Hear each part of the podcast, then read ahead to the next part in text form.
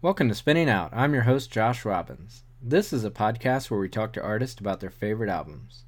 Today I'm talking with Bob Shed, who you may know as one of the co hosts of Axe to Grind, the hardcore podcast. Uh, I had a great chat with Bob a while back about Rival Schools' 2001 album United by Fate. Before we get into that, I also just wanted to mention on a recent episode of Axe to Grind, I believe it was titled Rock the Vote or Don't. I would highly suggest checking it out. It was really great. Just kind of say that to Grind is, you know, known as being like a hardcore podcast, but it's really great to kind of like hear them going into, you know, I guess we'll say like political or social justice territory, you know, and really going deep into it. It's really important, honestly, just to say it shortly. I would highly suggest checking your registration if it's not too late.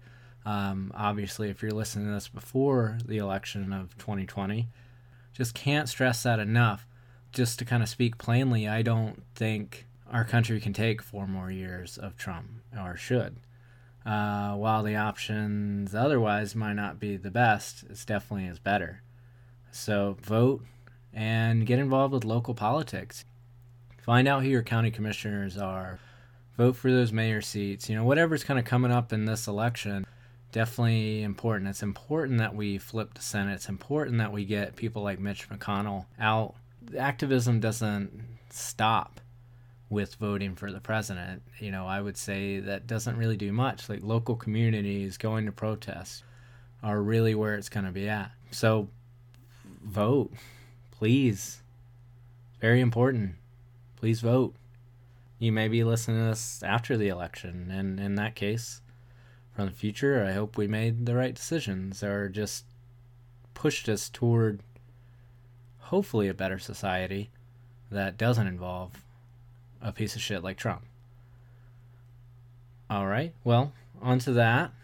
It was an honor to talk to Bob. Um, you know, we had a lot of great tangents, a great conversation. As you can see, um, this is a little bit longer of an episode, but you know I enjoyed every minute of it. So, uh, Bob Shed.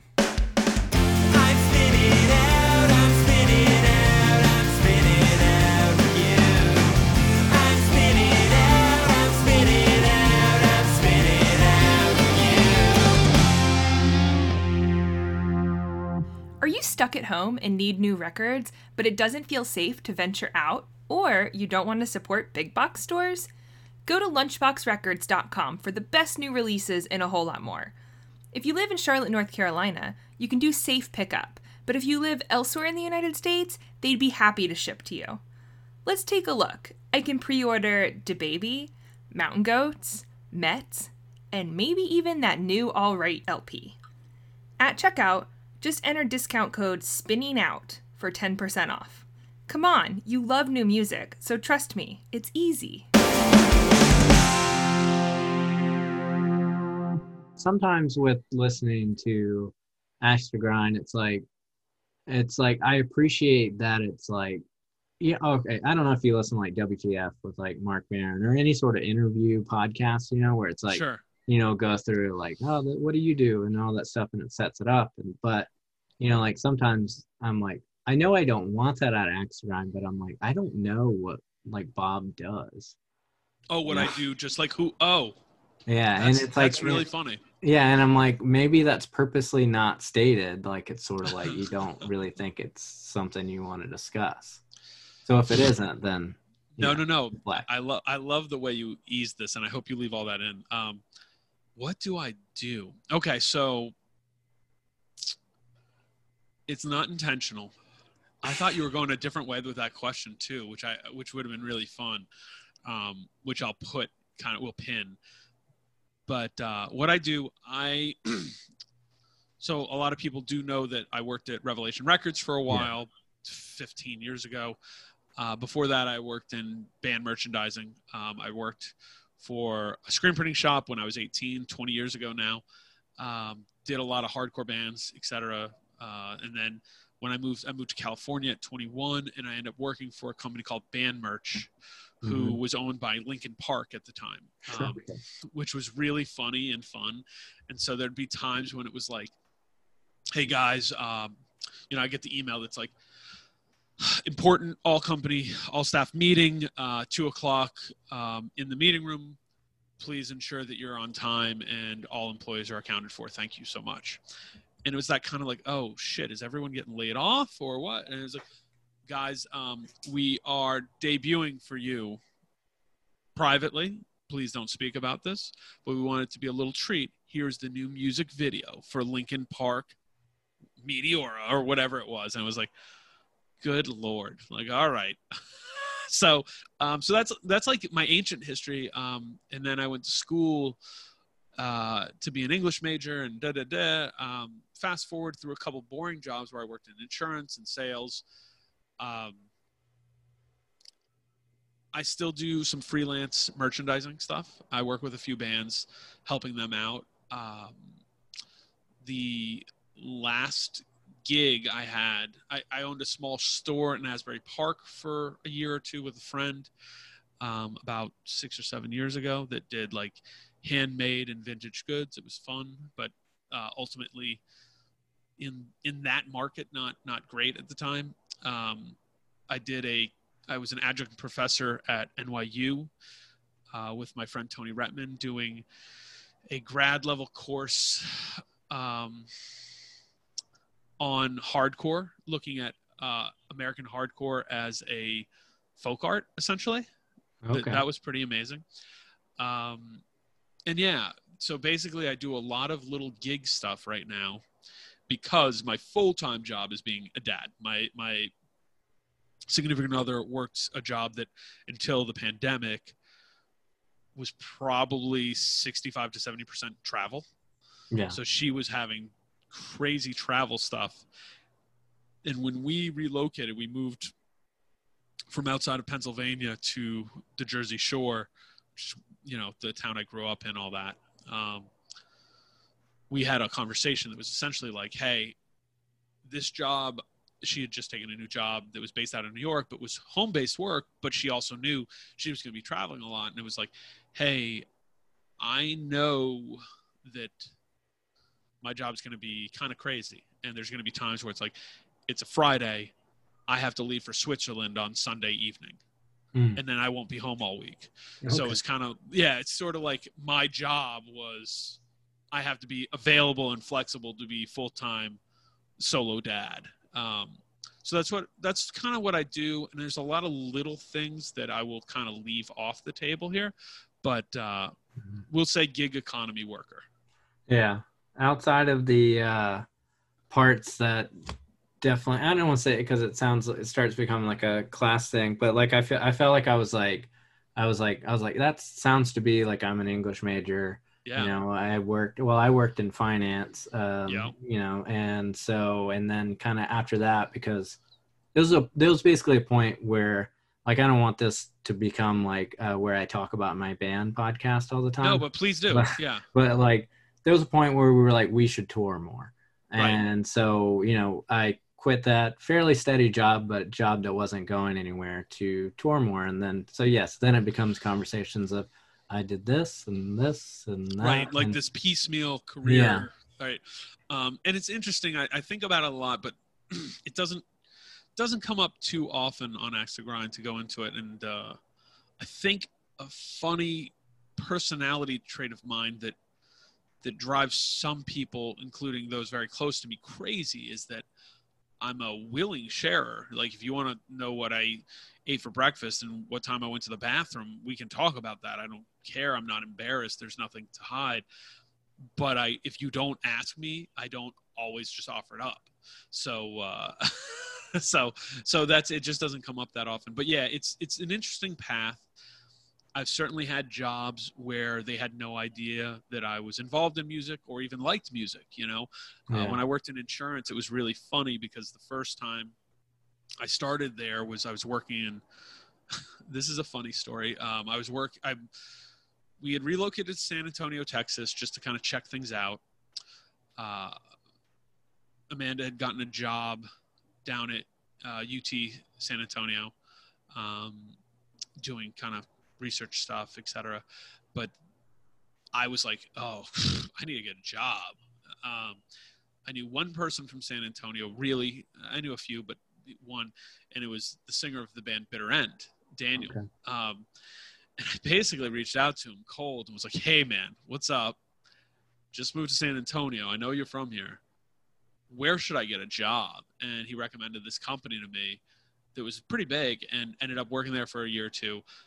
They they called me Robert because that's what my name is, you know. And it was like yeah. I wasn't gonna be like, hey, no, no, no, you can call me Bob, you know. It was just like Robert, and it was sort of really funny to me. Like they had no, you know, I was somewhat anonymous there, but I did well, and and then I worked a job, came back and was working in that same industry, broadly speaking, in New Jersey.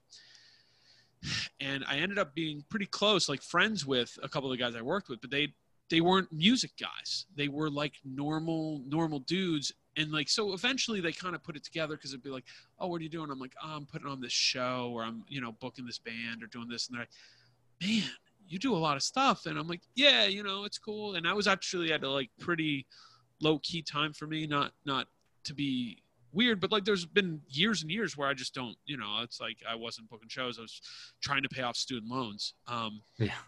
and uh and it was always interesting to me and you probably can relate to this as someone if you were working in finance you probably had some people like this but the one friend like he was such a sweetheart but he's like i just don't have any passions. He's like i just don't he's like i wish i had some interests because um, i think at the time you know i was still doing shows here and there and um, i was also doing this little uh, like vintage clothing thing and like vintage sports gear. I shouldn't say it's like vintage clothing. It wasn't like I was buying pre-war Levi's. I was buying like cool T-shirts from the '80s, um, and you know, um, Amanda was doing like uh, she was making these handmade um, planters that we would you know we'd just go sell, and she was selling it like the Brooklyn Bazaar and different things, and so we had all this stuff going on. And he was like, "Man, I, I don't know." I just like, and he he cited it down. He's like, I like craft beer and TV, and that's it. And he was like, it, he, it was a weird moment because I didn't know what to say to the dude. I'm like, yeah, I don't know. Maybe you should get more hobbies.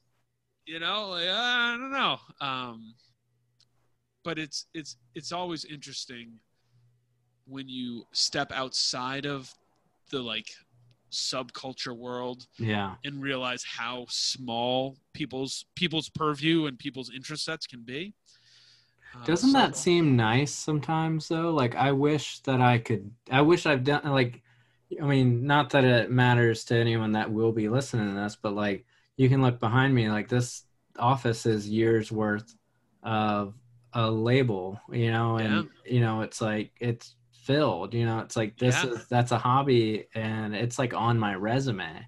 Yeah, you know, yeah. because it's like something that appears to be a job, you know, sure. but it's like I don't know if I have the capacity, even if like like if being in a band, which it's not really a real thing right now, uh, right. but if it were like taking completely away, it's like I know I'd be the type of person that it's like something else would take its place, and that's like weird. I mean, that might. I mean, we might be talking about like addictions here, you know.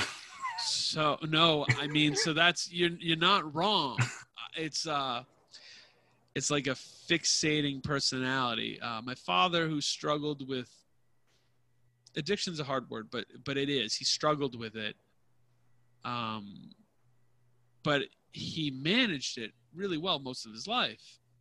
But I remember there was a time in my in my later teens. I think I'd already moved out. I was 19, maybe 20, and uh, I saw him, and he was not he was not in a good space. But he said to me, "He's like, I'm so glad."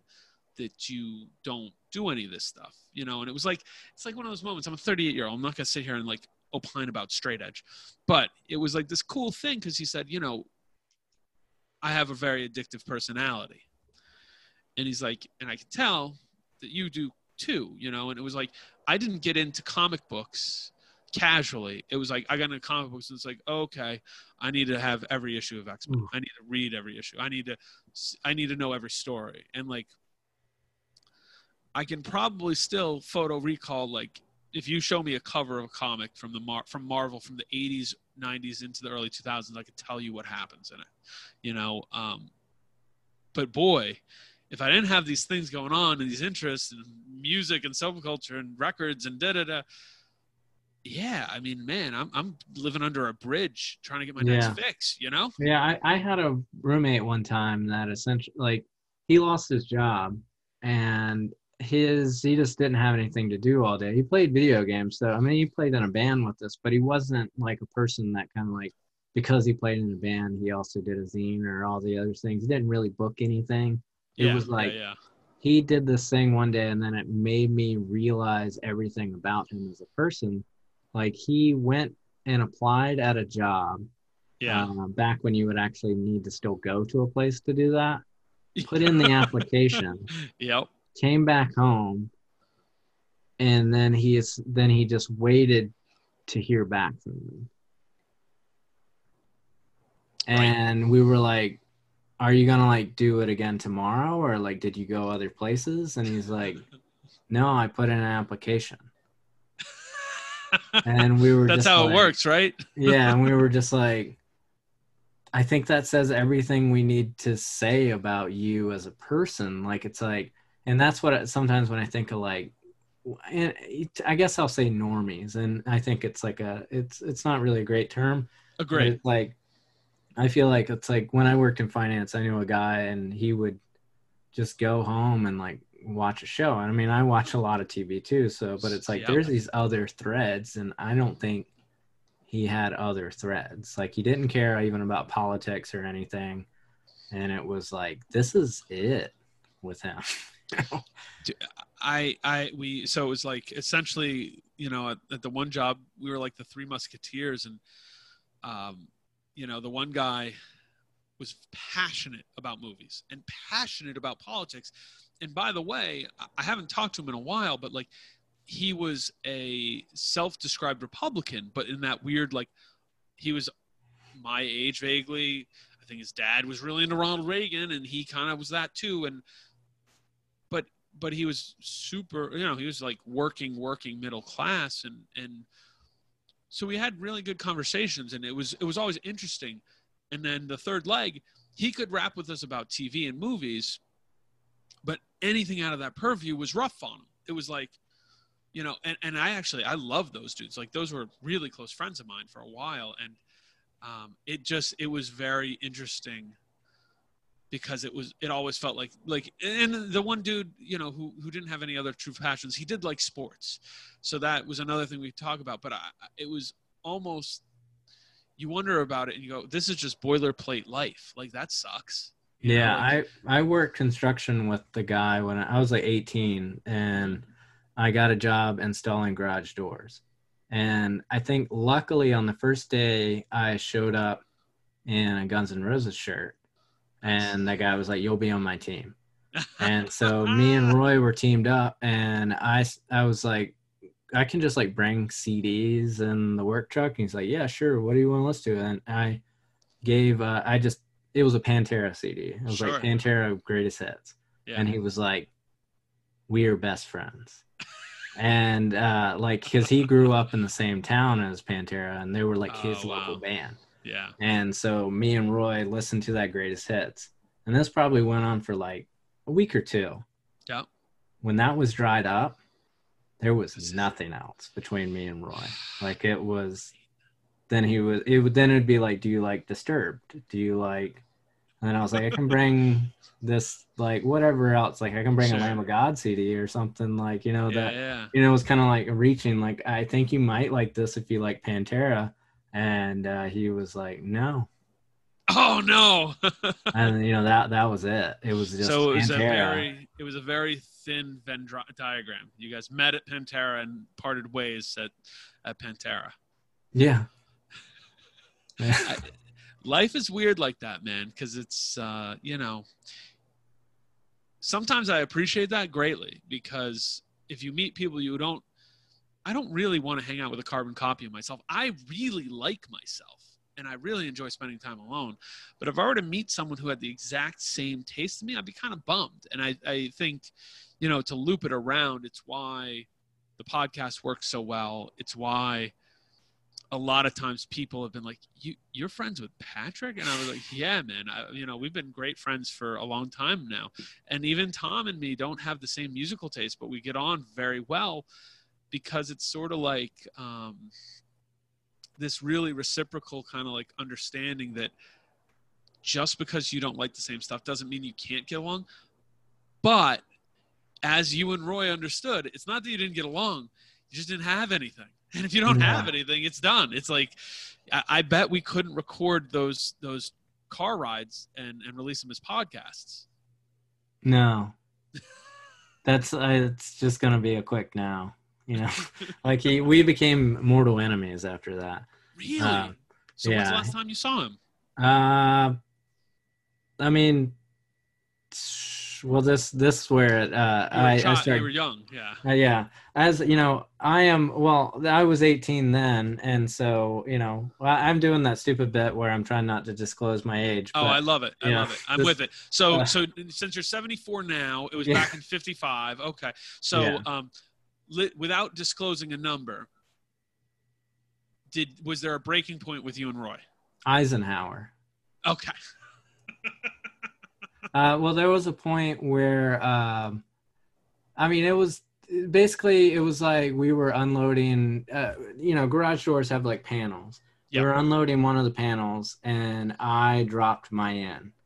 Um, because and since he was like in his 40s at the time, or just who knows, whatever, I dropped my end, So essentially, it one of his disc in his back just went it was- Whoa. you know so it was like and then yeah so he, he just hated me after that but it was like looking back i'm like i wouldn't have been happy that someone dropped the end but it's just an It's accident, you know? Yeah, I like- mean, it was either an accident or we pivot, and this is the name of the next Hatebreed record, and it's called "Cripple Your Foes." You know, you were like, "All right, Roy, keep making me listen to Disturbed.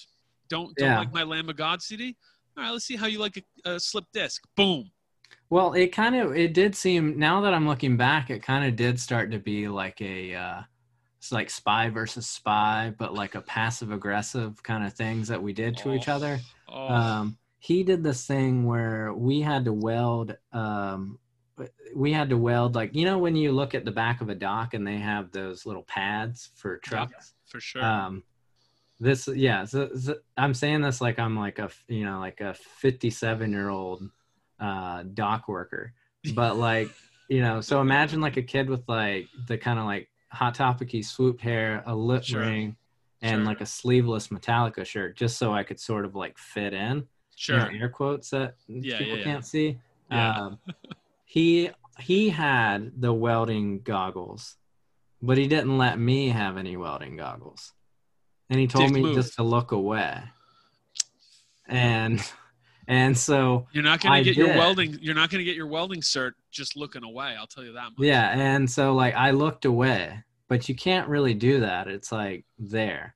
Yeah. and so it was like oh man you know whatever and then i went i went home and i woke up in the middle of the night and was like just kind of felt like i couldn't open my eyes and uh and like so i went and kind of ran into the bathroom like stumbled to the bathroom and then turned on the bathroom light yeah. and then just fell to the ground because like the light of the bathroom just It was like- too much. yeah, it was just like oh, like you'd been like yeah, and so then I was like I don't know what to do, and this was, um, this was the early '90s, so this was the advent yeah. of the cell phone, and so I went to call. Um, this wasn't the early '90s, but It was like the. Uh, it was like the late. It was the early tens. yeah, and so Right. I call, I I call, I try and call on the cell phone, and you know can't like figure out numbers because I can't Sure. really see, and then I try and call him, and I'm like, what do I do? Yeah. But I end up like calling someone that knew my brother, and Right. they're like, they thought I was my brother playing a prank on them. right. And there's no good way to like wrap up the story, but the point being Please is like we just kind of did stuff back and forth, and then after that, I was like, I'm just gonna put sugar in his gas tank. Um, oh. and- but I never got around to doing that. I'm not. no, you that just you just not- broke his back instead. Yeah, yeah, yeah. Just did the Bane thing. What happened? Yeah, what happened with your eyes? They were okay. They're fine. Uh, yeah, uh, these are just play glasses. Um, okay, good. No, right. but uh, they're actually my eyes are fine. I have like a stigmatism as it Yeah. recently, but it really this is just. I feel like I've been wearing glasses lately, just as like a bit. A- yeah. They're Like good. like- You look good. Yeah, Nice it's a good you. look, your especially like since I, I sh- I don't normally shave all the way down too, Yeah. and I feel like it's like it's, you gotta have something, or it's like It helps. It helps to square things off if you got glasses on for sure. yeah, because if not, it's just Yeah, no, you're okay. No, even without, because you got good Yeah. hair, you got strong hair. Is that Yeah. natural hair color? I gotta ask. that's a yeah natural hair color. Man, you are doing very well, my friend. Uh, yeah, quarantine's not been bad.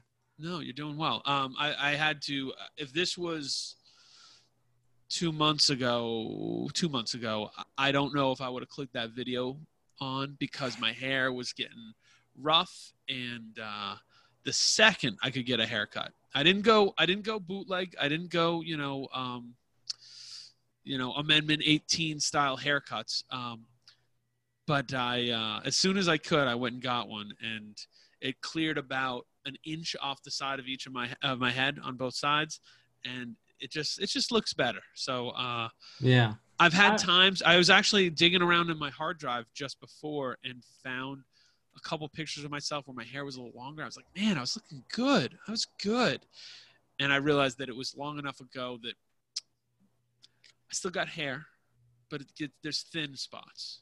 You don't need to comment on that because I, you know, we're we're getting on really well, and I don't want to feel hurt. Um, but it's certainly not as lush as yours. So well, I well I got. I'm usually a short-haired person too, but yeah, basically it got to a point where usually I'll go like a month. Yeah. Um, and it was like I was over the month line, and this was like I needed to have a haircut in February. And then it got to March, and I was like, I really need to get a haircut. And then, you know, yeah, yeah. and then so it just was like, you know, I could have, I, I feel I could have gotten a haircut by now, but it's like, I don't really like have to go to work in a normal sense anymore. So let's see where it goes. Yeah.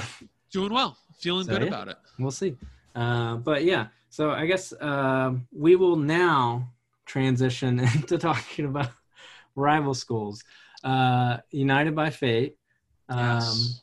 and I think, like what I mentioned to you, like it had been, like I'm a little later to coming around to rival schools because for some reason, I feel like I was all like sometimes I'll pick a band and then just be like, this band was better and then as they got to their other project Right. who know who knows why it's Right. it's like a thing i can't really define like i don't want to define it as like i never viewed rival schools as like walter's sellout band or anything i don't feel like i care about that term you know Right. um but you know it's like i, I just never knew what to do with it you know And No, I don't think you're alone in that. Um, I actually, I want you to lead here, but yeah. but I have so much. It's one of those situations where I have so much to say. I can completely monopolize this. I don't want to, but I don't think you're alone in that because I was there. Um, you know, I, I worked with a, a good a good friend now, but a guy who.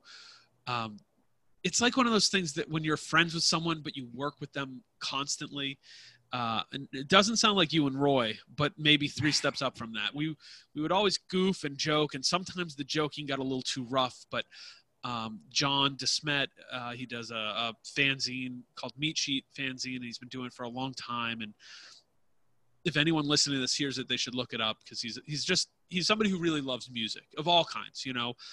And when I started working with him at, at uh, screen printing shop up here in New Jersey, um, it was just me, him, the owner, who's a dear friend, and uh, one other guy upstairs who's a friend too.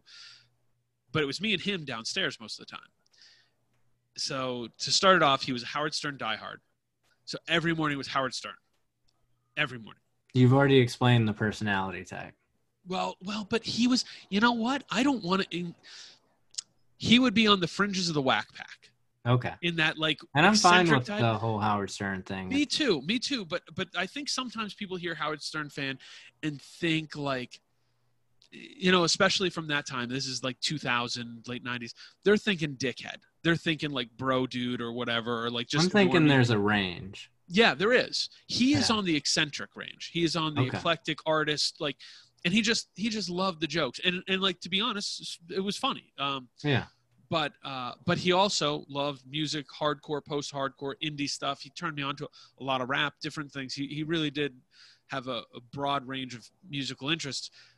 He was a die-hard Rival Schools fan. Mm-hmm. Myself, die-hard Quicksand fan. Love Gorilla Biscuits. By that point, I had even heard like some of Walter's like weird lost projects, whether they were Moondog or the band he did after Quicksand, but before Rival Schools, World's Fastest Car. But for whatever reasons, Rival Schools didn't connect to me to the point where I was like, I don't like this. I was against it. I, I felt like, again, I think you said it well. Even then, I didn't totally think of it like this is a sellout project. But there wasn't, there was something that didn't connect for me.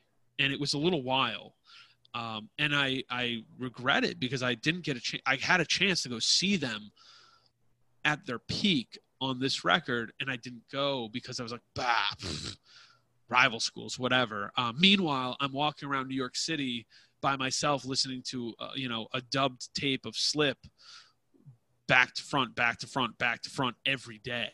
You know, um, so I wonder about that. The like the the diehard quicksand fan their initial reaction to rival schools. It, I, I think it jarring might not be the right word, but um, slow to embrace is probably a better way to say it. Yeah, and I don't really know if I. I feel like now that I've gotten into them, I I have people that'll like come to me and tell me how much they like it, but like I don't know who it was for at the time. Like I, it's like I don't remember it at the time, and I think I was in a much different headspace because I don't think I was even like when this came out in two thousand and one.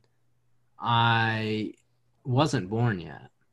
Yeah, right. You were you were a, Yeah. a glint in your father's eye, but you Yeah. weren't into the music. So but but honestly though um i think the thing was it's like i i wasn't like I, I guess i was probably still in like my Epitaph phase i guess you know? Okay, like um so i'm like trying to think about like where it fit in and it was funny like i was kind of like the main thing with like taking notes for any of this it's like i better not like get like the album name wrong so i'll just write down sort of the wiki fact kind of things that i Sure. don't want to mess up. So one it was like I wrote wrote the name of the band wrote the title wrote the year then the date that it came out. Okay, and i was like oh all right i don't even need to talk to bob i think i know exactly what happened you know september Yeah. 4th 2001 there you go. I don't, you know, it's like okay, and I don't know if you like the band uh, Superchunk, um, Uh-huh. but they have a documentary, and essentially it kind of is essentially the tour that led up to like 9/11. Yeah, Is like, and there's a tour documentary of it, and then there's the tour as it went after 9/11, and there's no one at shows. Yeah. And like, and I don't know if that kind of feeds into anything like you were going to talk about. And I never even thought about it as a thing. I knew what year it came out because I can look at Wikipedia, but I never thought about it in context of like, that might have something to do with it. Yeah. I mean, so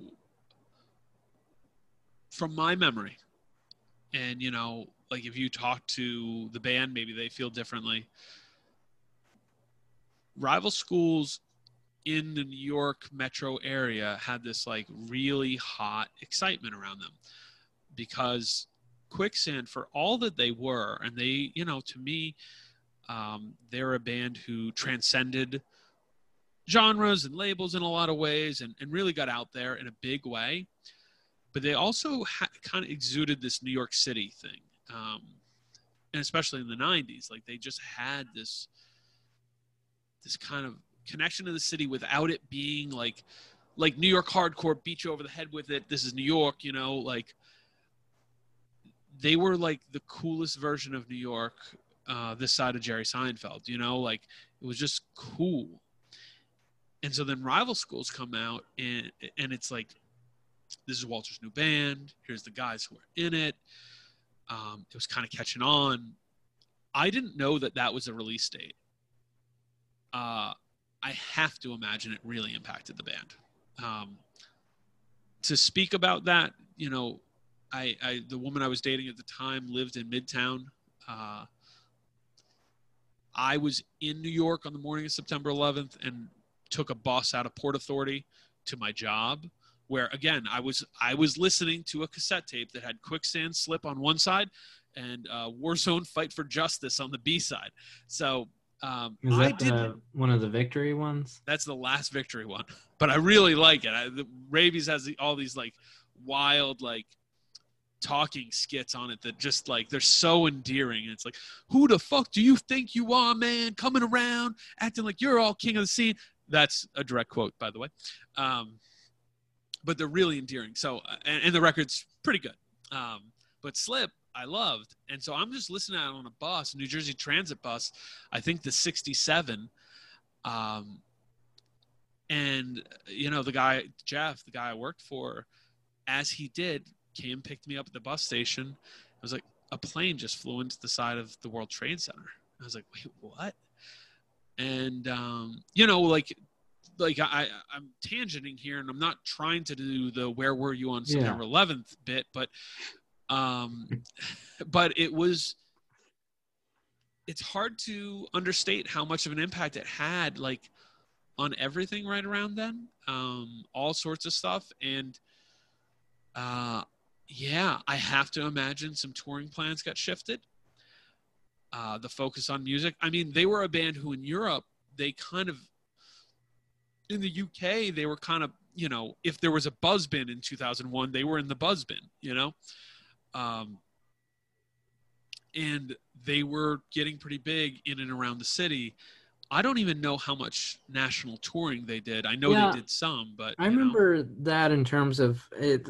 I mean, tangent, but um, please. I was I was asking someone, or I was kind of telling someone like, I don't know why like Seaweed wasn't a bigger band, and then someone, one of my friends that's just a little bit older than me, was like, they didn't tour that much, Right. you know. And then I was like, oh, all right, you know, I was like, that kind of makes sense, like you know, but you know, it was like, so if that's the case with with them as well, like, all right, I guess that makes sense. But I did I did see like um when i was looking just at the like the metrics see if it like hit any billboards or whatever Yes. it, it was only uk Yep. and so that you know that feeds into what you're saying it was like 42 and 74 like two of the different singles Right. that got pushed for it um so it's like something that just didn't seem to like resonate for whatever reason in the us Uh, you know it's not like they don't have their fans but also um th- I feel like there's this concept, um, and it happens a lot in like indie rock, and it doesn't so much happen when your band is associated with hardcore. Yep. It is easy to, I would easily imagine that rival schools were more popular than most hardcore bands of the time. For sure. For And sure. that's a theory that I can't completely say, but I'm just going to say that it's a fact. Um, so, but when you're on like this came out on Island Records, That's right. and th- there's there's an expectation I think sometimes with indie rock bands, and there's there's a bigger field that's playing it. And I, always like use this analogy, not that we really know each other in this way, but like there's like bubbles, and so it's like hardcore bands. There's like a lower bubble, and they exist in it. Yeah. And so there's certain times like whenever you're like someone like quicksand, it's like you're coming out of hardcore and you're you're able to come out of the bubble into the but you're still kind of lower bubble. Yep. And so it's like, you know, rival schools kind of started at this higher level Mhm. and had to sort of meet an expectation is what I would guess. And yes. 100%. you're always and so potentially right out of the gate if they did something it might be viewed as a failure but in other realms would be viewed as a huge success So so you're you're cluing on something, and I, I like this bubble thing that you're discussing. What I would say is, in your bubble, you also, if you're in that bubble of hardcore, and say that's a lower bubble, you know, but you do well in that. Quicksand came from that bubble, but they were able to use that bubble to bounce into that next level. And for a band like Quicksand, and it's not every band that gets this, they were able to hold on to a really high percentage of their original fans. And you rarely, you know, I don't, even in being like a kid who poured through zines and read things, you got a few people who looked at Quicksand as like quote unquote sellouts or or like that band sucks and you know they they turned on hardcore whatever or think that what they did sonically was a negative impact to hardcore. But that's you know especially in 2020 conversations a very small minority they were able to transition to a new sound and and a new arena threshold basically platform to a much broader audience while maintaining a fan base and maintaining the like hardcore fans who are like look even if quicksand's going on some tour like support tour a good example of this is uh, the reunion quicksand tour in 98 with the deftones. I should raise my hand. I didn't go because i was like nah man. Ugh, deftones? No way but i kick myself for it all the time but i feel like on that deftones quicksand tour there's probably 200 people at every one of those shows who are going to see quicksand. Um, who either were apathetic to deftones or so neutral that they wouldn't have gone but hey quicksand's on it and oh yeah deftones i like them too i'll go. That's rare and i think that's even more rare in indie rock because for a band like rival schools i think i like the the interesting point that you made and that's a great point is the release date came september 4th yeah hey it didn't have it, it was you know a hard release time we'll just say that Couldn't have helped. no. This I remember. Um, the guitar player Ian Love left the band within a year after the record came out. And I think he was pretty instrumental in the band. I don't, I can't speak from fact, I can't speak, but I know he was a big part of the band and that essentially after he leaves, it dissolves pretty quickly. Um, and that the record didn't you know, I don't know sales numbers on it. I don't know where it fell, but it didn't chart in the US.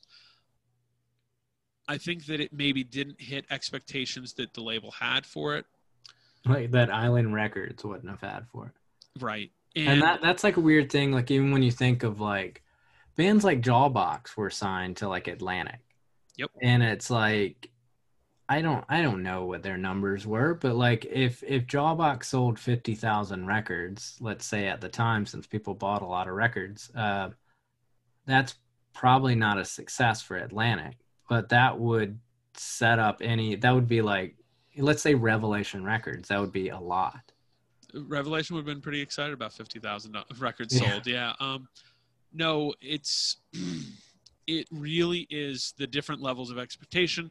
And I also think that when you're in that format, like you were saying, like you have different expectations, that's from a label and that's also from a band. Um, I think that rival schools, they probably weren't trying to go do a DIY basement tour. Yeah. I think they were probably being pitched on package tours. And if they're not getting the offers, all of a sudden they're seen as, you know, you know, I, I'm not gonna because yo, I literally have so much love for this band and these artists, these guys. I don't want to even use a term like "dead on the line," but that's how people could have per- portrayed it.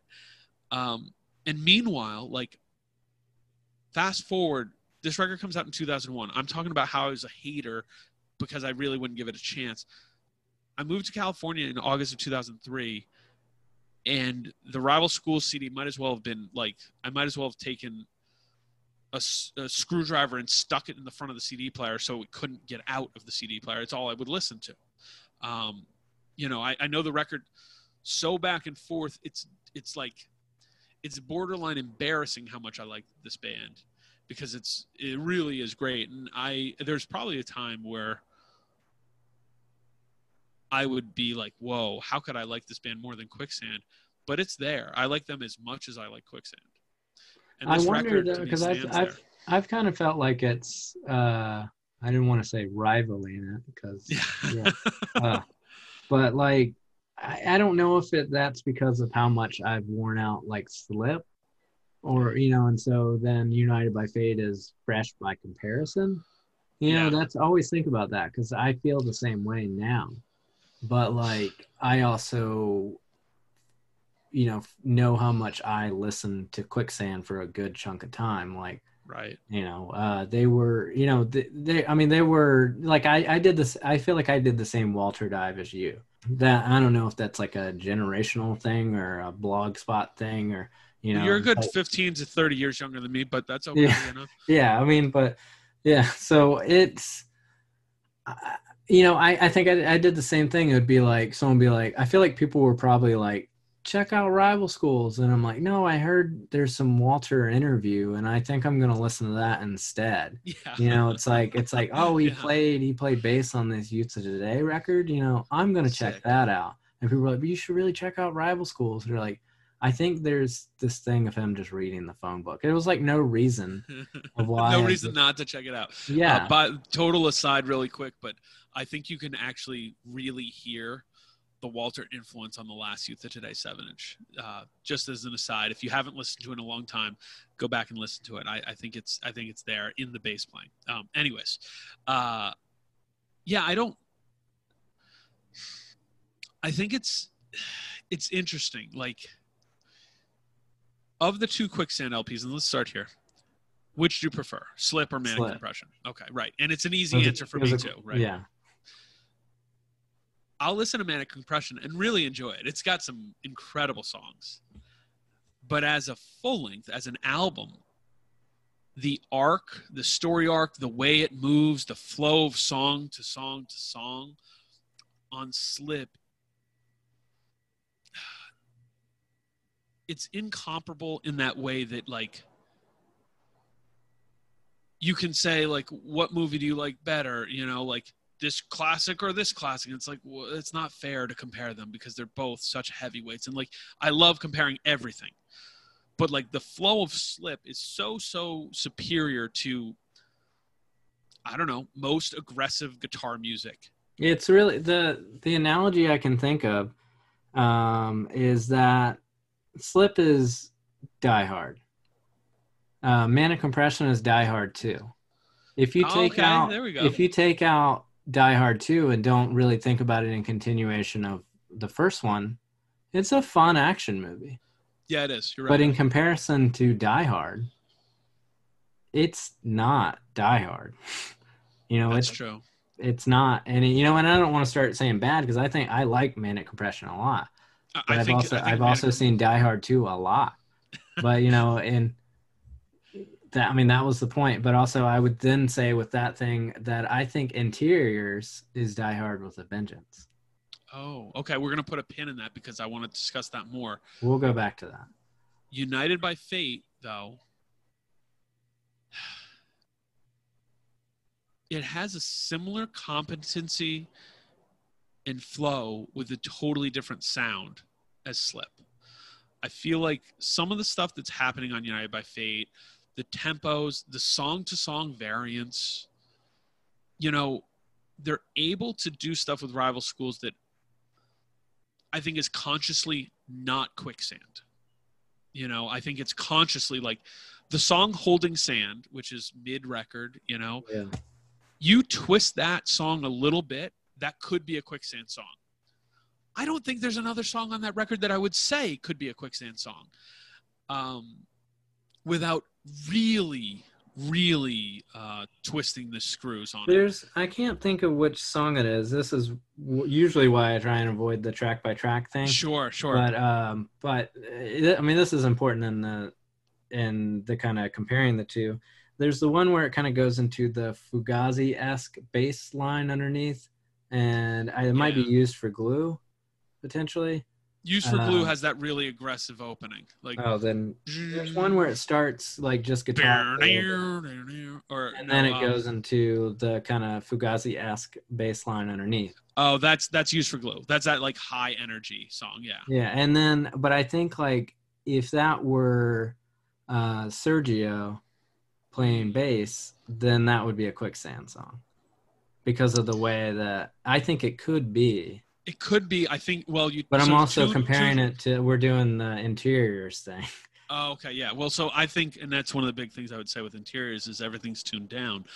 Um, the the guitars on use for glue and like we, we will try to avoid too much track for track because I, I can but i don't want to um, it's too bright it's too vibrant you Yeah. know now if you throw on a little bit more like thudding bass like do do do do do do do on it um, as opposed to the kind of more bouncing bass uh, more fugazi bass line because i think that's a good that's a great comp there um, you can start heading towards quicksand but I think a lot of that was really deliberate. I think they were aware, conscious, and and also just like let's be real, like Walter uh, deserves a lot of credit for being super creative, and uh, you know, without knowing the man personally, it seems like he's very thoughtful in the way he crafts his projects, and and like United by Fate. In the way that Gorilla Biscuit Start today is seen as this like very singular hardcore record. It's melodic, but it's still a New York hardcore record. It's got all these points, and it's really singular there. Quicksand Slip to me, I don't. It has no peers in the post-hardcore world to me, uh, just personally. I think there's some close ones. I think Seaweed gets close. I think. I don't think there's a full helmet record that gets close. Um, failure gets pretty close that one failure record is really good but rival schools united by fate you said it well when you introed one who's this forward two where does it fit to me I- it's it's a very unique record that i don't maybe that's also part of this puzzle is that Yeah. you know, like they could have gone and opened for Foo Fighters, but Foo Fighters are Slayer to me in a lot of ways. Where like, you know if you're going and opening arenas for Foo Fighters in 2001 or 2002, most of the people there are there to see Foo Fighters, and while you're while you're gearing up, they're grabbing a hot dog. I th- yeah, I think like because well, one of the thing, one of the songs, um, specifically, I the one the the one song that kind of sticks out to me is like the hit, and usually I feel like people would say like the first couple tracks, but the switch, like that song is just like like when I think of that song, I'm like, this is what I wish Blur sounded like when people try to explain Blur to me. Yeah. Like I've had people try and resell that to me as like in league with like even Oasis, which I you know I I will say the controversial thing that Oasis is good, but I think that history has been a little too kind to them. You know, and uh, Yeah. in that, I think that I don't understand where they're the almost singular touchstone, and it's of that of that era of British rock music, yeah. I, yeah, and I don't know why it's become the T-shirt. Like it's like they always they were always the big name in it, and it was you know they're the failed number one pick. They're not failed. They had a they're they're Derrick Rose. If you want me to go sports, they had a couple like unbelievable seasons. They were incredible for a short period of time. But to me, it's like three records, and then after that, I'm like, oh, like it's fine. You know, like I, I go definitely maybe. Um, what's the story? What's the record after? What's the story? Those three are to immaculate. me to me though i think that they're a band that you have to and this is where it becomes um a, a more of a generational chat and you but you you all have talked about this and Yeah. we're going in like inception level like tangents but It's okay. i think you have to do the same thing it's like aerosmith to me. Like i think that you can you can sit there and go as i've done that i did this a few years ago and i bring this up a lot. I was like i don't like aerosmith. And then someone was like, I don't, I don't know. And you then listen to big I ones we're like, damn it, I yeah, love I sat there, and then I went through all of the albums, listened to them all that I could, you know, kind of stand. Started at the very beginning, Yeah. and then was kind of like, I will make it every time there's a good song, I will add it to a playlist. Okay. And and it was like essentially the first record, and then like half of the second record, and then tracks. Well, that's what I'm saying is like by the end of the time that I did that, I was like, I guess I gotta say I'm an Aerosmith fan, you know. And like, I, I feel like I could easily do the same thing with Oasis, but I don't know if I would be 100% on board with like a full album by them. But I know that at the end of the playlist, there'll be a lot of tracks. Well, I mean, I think that's perhaps a great point, and and where when you're somebody who really like dives on music and gets weird about it, uh, as clearly we both do, um, when you listen to a record, and it's it's sort of like the difference in eh, oh okay. We're talking expectations. It's like the difference in expectations. To me i want a i want a great album. That doesn't mean there's no bad songs. That there can be dips but i want a great album. I have high expectations because i've seen it done to me there's bands who there's records that are perfect that it's like damn quicksand slip example like it's boom you know it's not that it doesn't have a couple of them like mm, you know eh, less so on that song but but it's overall really good. As you start sliding on that um that that uh threshold as you start sliding on that um range towards pop music successful pop music record has three hits three hit singles. It almost doesn't matter what the other songs are. And I think that if you look at Oasis as a pop music band, highly successful, very successful band, very successful artists. But if you look at them as a, hey, I'm going to put you under the I want a perfect album, they do pretty good, but not all the way, you know, and I think they would rather they would as a, as artists as musicians they put themselves more under the the microscope of hey we're trying to write a great record. But they also were writing singles. You know what I mean? Like they knew Wonderwall. You know um Be Here Now is the other record. Yeah, I mean, I feel like though You know, with like oh, if if I'm kind of like thinking about myself outside my body, someone being like, "What the fuck?"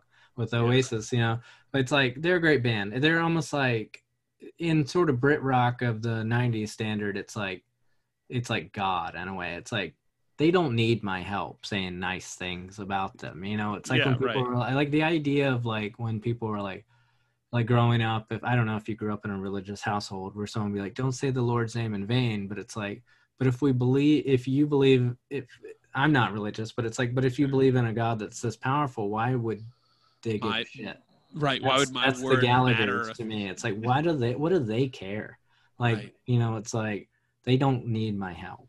But you know kind of but one the reason i kind of bring up the kind of blur oasis thing is like and not like a comparison but like i wonder if like we said like it might have been the wrong i think it was the wrong time. It was the wrong time because of 2001 unfortunately.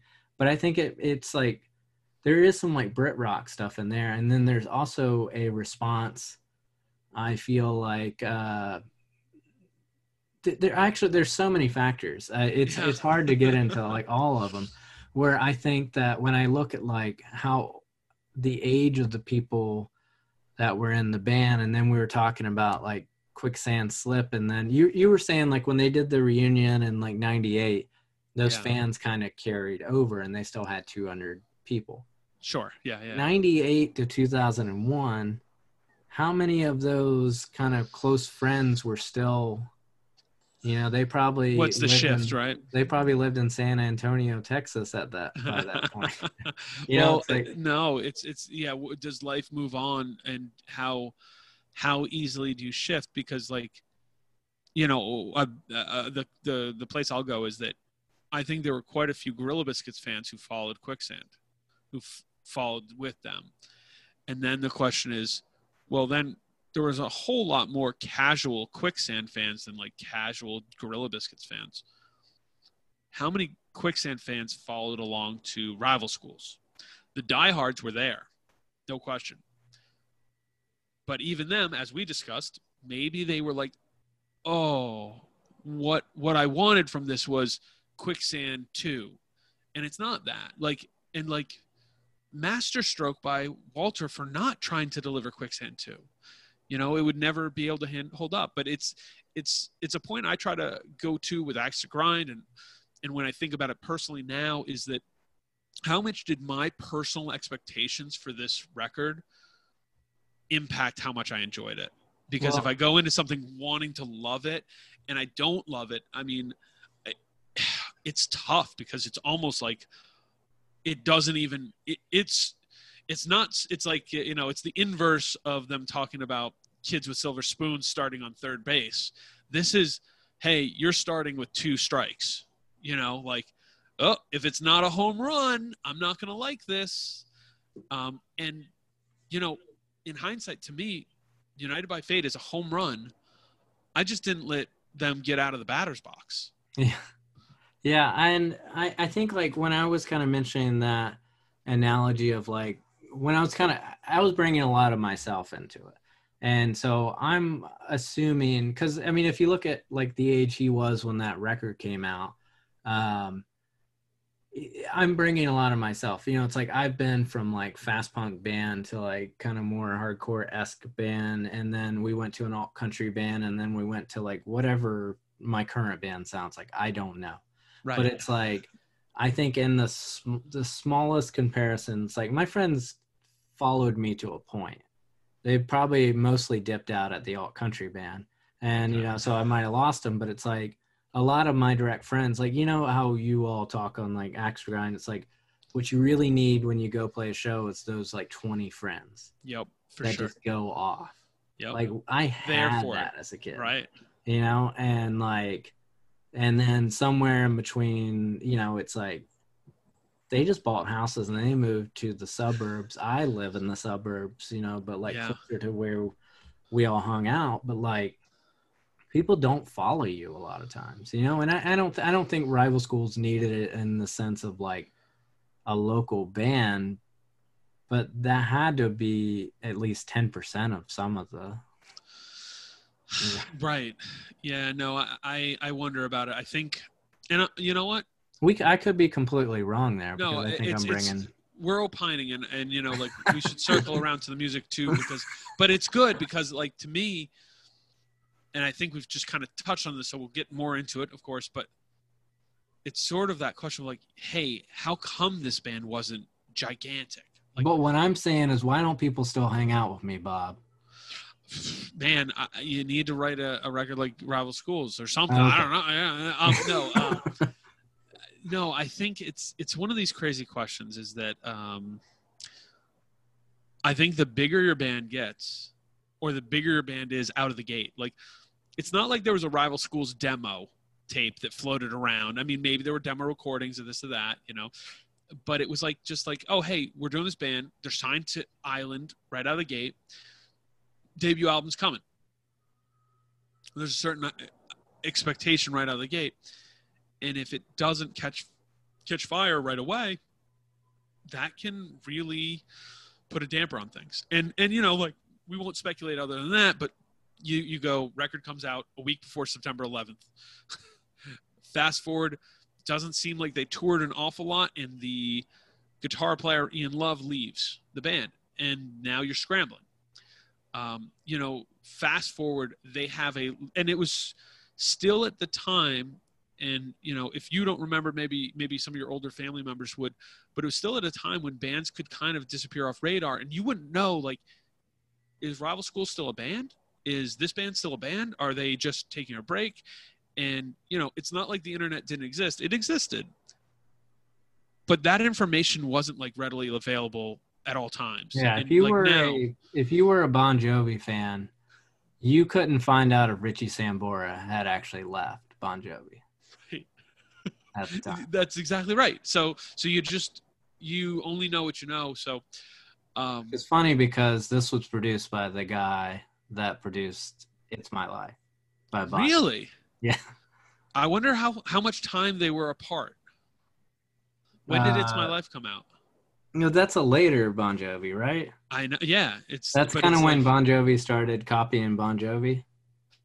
it's like well it was like uh Bon Jovi copying Bon Jovi but Bon Jovi light. Like uh it's my life it's now Oh no. Bon Jovi It's My Life is 2000.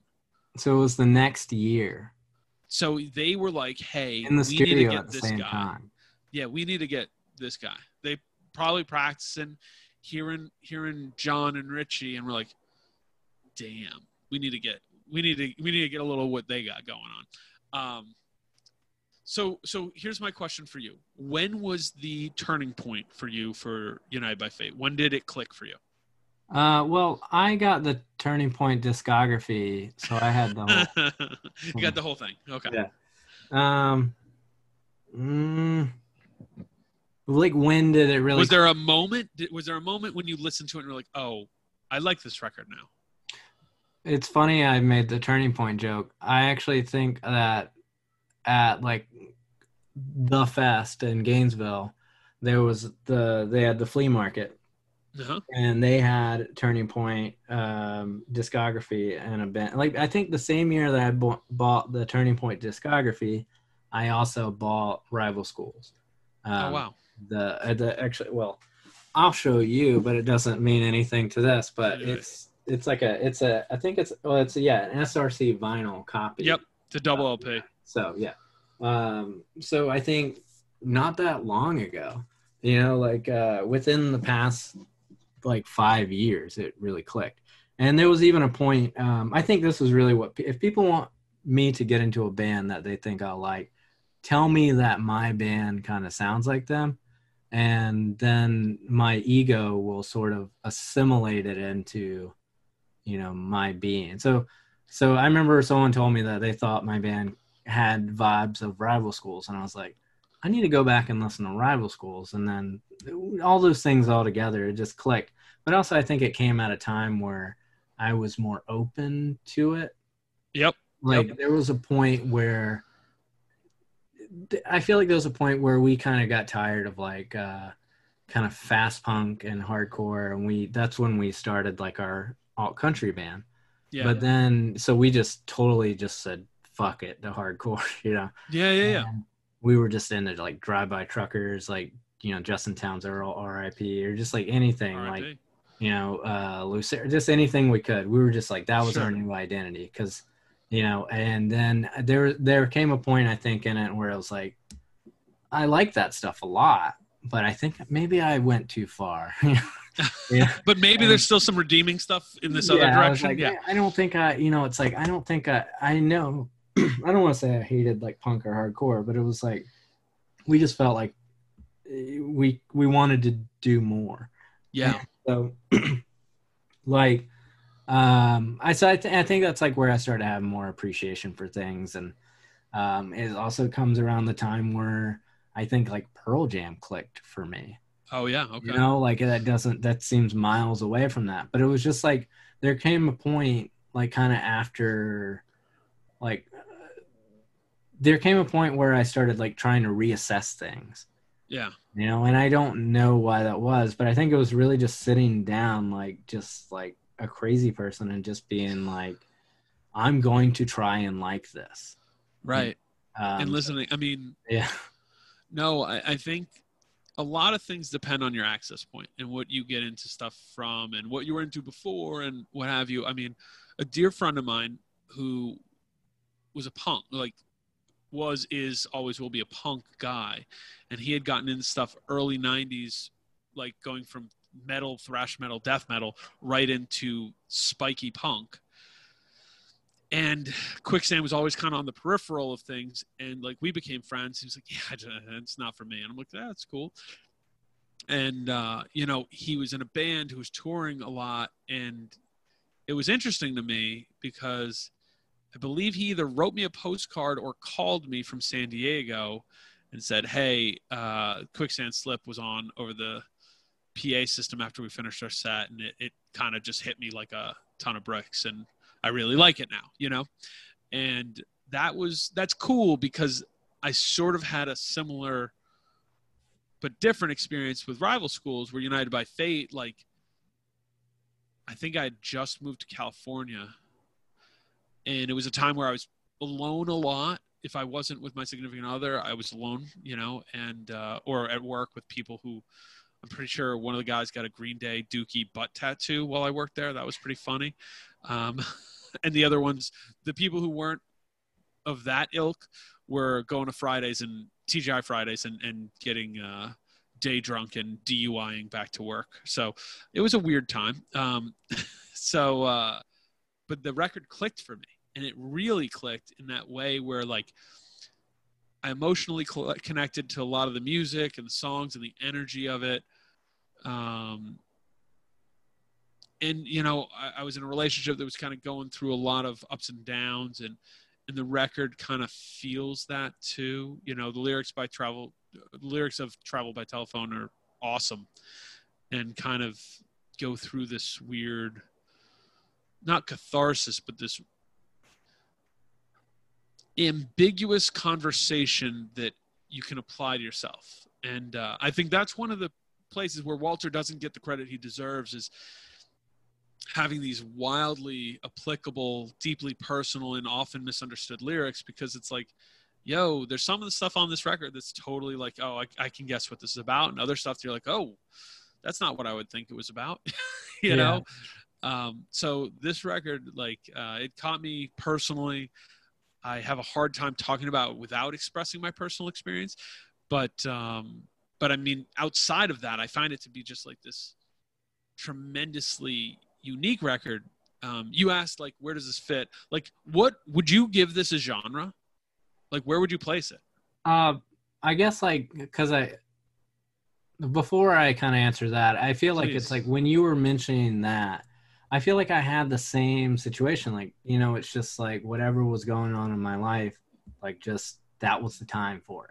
Right, it hits. Know? It and hits, I don't yeah. know if maybe that's like in the ether that this record is meant to exist. you know, it's like, you know, I I don't know. Like, but it's like I never had anyone for all the bands that were people would be like, you know, you should listen to spaz or something, or yeah. you know, like you know, whatever it might be, or like you should listen to Suffocation, you know, yeah, uh, yeah. like whatever kind of thing, like Time of My Life. Like, okay, you know, yeah. but this was never handed to me that way. Like no right. one ever said you need to listen to rival schools, and it was never like somebody, you know, there was it was a little Yeah. bit of like you should listen, you know, it was like just Yeah. in the ether, you know, it was like yes, I knew it existed, um, but you were you were asking like what is the genre, like where would I put it? Yeah, because to me, I think it's a great question. Like, I don't. Um, I guess you could broadly put it as post-hardcore. You know, Yeah, you could very broadly and easily, you know, in a way that doesn't totally exist in 2020, the way that I guess I would kind of like. Like, this is an indie record, but it's not. This is not Yo La Tengo. You know what I mean? that's that's where that's where it gets hard because like I would do the same thing, and I think that sort of is like a gen. I'll drop the bit of like you know my Yeah. age. We're in the similar age range. Yeah, as a 95 year old person, you know, like I feel like there is a certain way that we might say something is indie rock, and I don't think that's what is people i don't i think we kind of have maybe a similar lane of where we'll file a lot of indie rock Yep. but it isn't what society now tells you indie rock is Right. because Right. to me it's like to me indie rock is still tied to punk in a way Well, it's it's punk, or it has a sparseness to it that would it if it wasn't from punk, it would parallel it. You know what I mean? Like, like an example is the dudes in REM were never really like punkers per se. I'm sure they were aware of all that music, and I'm sure one or two had Black Flag records. You know what I mean? But like REM for the first part of the '80s is is boilerplate indie rock to me, in that way that it has a sparseness and a uh, raw emotion to it that I think. You know, the only other label you can give it is college rock, or you know, it's not Americana, it's not folk, it doesn't have the big room feel of the 70s it doesn't have big production um and and so it's it's not it's not like the british stuff it's not like it's british contemporaries you know because there's some people who would say indie rock you know like u2 was never indie rock per se but you can listen to their first couple records and see some like real parallels and go oh okay. Um but i largely agree with you. Like i, I think yeah, i mean i would say like in their early in u2's early career uh, i would probably say that they without knowing where they would have gone you would have said they were post-punk. Exactly You know, exactly. it's like And that's like why- they weren't crazy far from like Wire or something, you know. and, Um, and post punk I think is the interesting bridge of the worlds because so much of post punk came clearly out of punk or first wave stuff, And if you're a band who was influenced by post punk, you could be indie rock for sure. You know what I mean? But you might not, you personally might not make the connections back all the way to punk. You know what I mean? You might be, oh, so these guys were doing this. Oh, okay, yeah, it's like Wire, but I don't listen to Wire. I just listen to the first two U2 records. You know what I mean? Like or Murmur. You know, like so because I think that's the other thing you can place it into. And um, well, that's that's the thing too. I think sometimes like, and I I do it myself, where I kind of like I was I was talking to someone like a couple weeks ago about like where did where did the sound of like Sunny Day Real Estate Diary come from? Like where did they pull that out of? But like and it's I think it's it's a similar like this is somewhat a similar aesthetic as that is like you can't really draw a line. It's especially with Walter, like I feel like there is so much informing it. And I think that that was what might have hurt it. And before I, I think we can't kind of keep like like there's this thing where it almost feels like Walter's in the room when we're just beating him with the stick. so it's like if Walter were to ever hear this, like I legit think that Walter should be like the greatest songwriter of our modern era. Like if you yeah. look at all of it, it's like if you count in Civ, if you count in Gorilla Biscuits, if you count in you know Quick Walking Concert, all that stuff. I mean, that stuff. Like it's like he is someone that it's like, you know, it's like just put him up there with whoever you want to put him up with and yeah. sort of uh, the shelf of songwriters but it's like you know it's like it's like if someone says like warren zevon or if someone says you know like steve earle or someone says yeah. it's like walter is that you know it's I, like I, I couldn't agree more. Like yeah like uh, and you know as we opine like it's it's funny and that's where this is this connects too.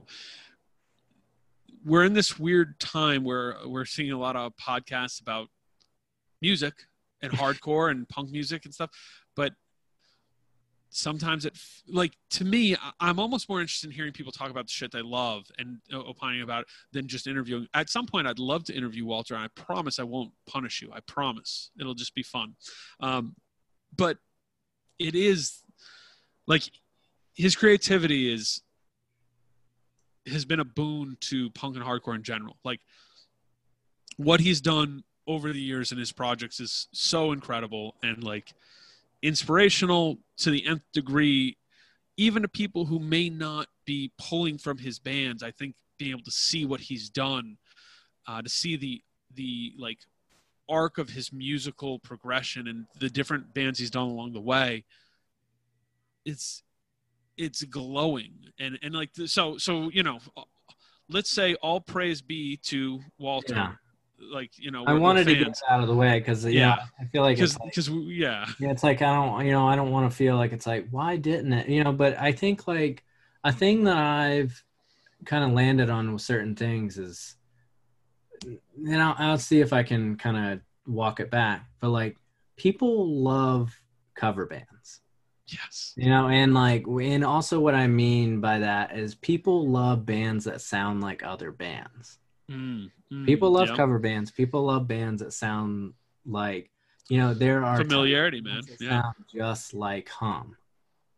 You know, yep. and then like if you can, if you can, and it's a skill I do not have, so I'm not completely dogging on it because if I sat there and I tried to go, I'm gonna write a song that sounds like hum, I would fail. Like I'm just, I guess I don't know, and like I, I don't think rival schools has like one thing that people can go this sounds like this it sounds like walter but yep. also you mentioned rem there's rem there's blur there's you know yeah. there's you know all these like british influences there's all of mm-hmm. the hardcore that he's just like it's to me Come it's from, like yeah. he's a highlander and like he has stolen the souls of all the things that he loves and you know yeah. and he's taking in all the energy. Yeah. And like you got to be there for everything you know because the quickening so, is coming. No uh, right. I, I think i like the way you put that. I think this is too indie for post hardcore too post hardcore for indie. It's way more aggressive than people who are looking for background cubicle music to put on. But uh, I, I dubbed it today while I was um, making dinner uh, Gym D. Indie rock for the gym. Because you can do some cardio to this record, you can get your body moving, your blood flowing, but it really excels at these tempo changes. I mean, I ran to it this morning. It's incredible for that. I, I mowed my lawn to it this afternoon. um, so it's Jim D. And uh, there are other examples, but like it's so it's so punk influence. It's got this driving speed. Like like yo, we've talked about Walter a lot. Sammy Siegler deserves a lot of credit. Cache deserves a lot of credit. Ian Love deserves a lot of credit. The drumming on this record is fantastic and is just like spot on and like pulls you in, but at times can be so subtle that Well, like Yeah, you know what I mean? would- Like sorry, sorry to cut. You would expect that though from the drum, the guy that drummed with Limp Bizkit. right. Well, you know, like there's obviously those parallels. You know, they, oh, they yeah, sorry you can't off. help but comparison. Can't help but comparing. But like with with that energy that Rival Schools has, like it's here we go. Does it have a lot of pop elements and melodic accessibility? Yes or no? Yes. Is it fast and driving? Uh, at points, yes. Yes. Would you feel comfortable calling it pop punk? No. Exactly. Not really in any sort of history of that word. No, right. No, unless unless you felt comfortable calling something like Husker Du pop punk, which I wouldn't either. Even though there's poppy parts, there's they don't have the same up tempo that something like Rival Schools does. But it's you know, this record's squarely post Blink 182. You know what I mean? Like this is in an era where where epitaph punk and fat punk exist and pop punk is a thing and it's pop accessible, but it's definitely not pop punk, you know? And so it, it, it's this weird lane that, you know, you start to see. And like, would I feel comfortable calling Saves the Day pop punk? Kinda, yeah. Yeah. You know, it's in that weird crossover lane. Whereas Can't Slow Down, the first Saves the Day record, less so than Through Being Cool. But Can't Slow Down, you know, it was kind of, and maybe it was self ascribed too, but like, I feel as though you hear or you'd see people talk about the first Saves the Day record at the time a lot more than Rival Schools. And Rival Schools was just like a significantly superior version of some of the notes that they were attempting at. And, um, and you know, like, if people want to get into the specifics of it, I'm happy to tear it apart. But like, there's certain elements of Saves the Day, first record, the non-lifetimey stuff that you could go, oh, I could parallel that to Rival Schools. I can't think of many things that I would parallel sonically to Rival Schools.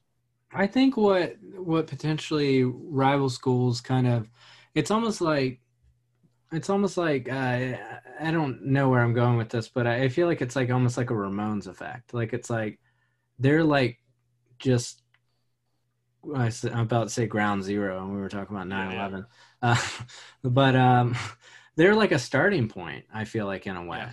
like and Walter has done that a few times, like Gorilla Biscuits, and I I, I will just say Civ, you know, because it's like Yeah. it is known, you know, it's like, but you know, I think that there's things that kind of started after that pulled a lot from rival schools, and I think like Saves the Day at a point probably started pulling some of those influences in when they kind of Sure. got the more mature sound. There's like a mature sound indie rock slash punk that came later that owes a lot to rival schools and they would use I mean, like polar bear clubs or like Sure. your uh, you know these things that it's like there wasn't Title really, fights or whatever. Sure. Yeah. yes but there wasn't really anything at the time yet you know No, so no, it's um, you know, I think Walter. Walter gets a lot of credit, and I think it's very well deserved. But he could get it much louder at a much broader spectrum. Yeah And I think the same thing. You know, uh, I think Fugazi doesn't get nearly the credit they deserve for the influence they had, um, the doors they opened sonically in terms of a creative space. But uh, you know, because it's like, who do you group with Fugazi? You know, what bands do you put there? You'll only have like Fugazi clones that you would group group with them, Right. but they only exist because of Exactly. I mean, they And I- exist uh, because of slightly other things, but things like Fugazi had such a they were like a they were like they're one of those bands and I think that Quicksand was another and I don't think that Quicksand exists the way Quicksand existed without a band like Fugazi. To be very honest I think that a band like Fugazi really opened the eyes of a whole generation of people who are you know older than me to going oh what can we do sonically that's different? I don't think Quicksand sounds much like Fugazi at all but I think that it made them rethink what they can do rhythmically while still staying in this punk DIY underground subspace. yeah, Um, you know, it's very different. Also, they were able to kind of, and we might be just saying this as like big quicksand fans, but I guess we've we've we've outed ourselves as both. so yeah, I feel we, comfortable. yeah, you know but like there's even like that kind of thing with quicksand too where it's like there's like a point and then there's like bands that kind of go to metal and then there's bands that kind of go eh, just where i don't know but it's no. like you know it's like to me though i always feel like of that genre whatever quicksand are doing handsome is as far as i'll go yeah. and into another is on the other side Will you go I- to into think- another? I don't. I can't. It hasn't clicked Oh. for me yet. Okay, I know. I know that y'all would disagree. You've talked about this before. Me, me personally, yeah. I, can, think I it's could the other way it, but I will. Okay, no, no, I, I enjoy handsome. Um, into another to me, man. I'm not going to go sports here, but I feel as though into another and quicksand were these really interesting cogs that were aware of each other and friendly, but also perhaps even there was an unspoken like Beach Boys Beatles thing. And please don't don't crucify me for making that comparison. Anyone, please. But where they were aware of what the other was doing and going, "Oh shit, that's cool." We're not going to do that, but we got to we got to do our thing to that extent, you know. And I think you know, it's it's almost criminal that the last uh the last proper into another record isn't out on streaming um seamless. It's it's Maybe that's ho- the one I needed to hear. I, if I- you if you have time or interest I, I think i have the mp3s on this hard drive. I'll send them um, but but it, and it, i know it's on youtube. It's they're most melodic they're aggressive they're driving uh, they've really found their voice but it's it's sort of like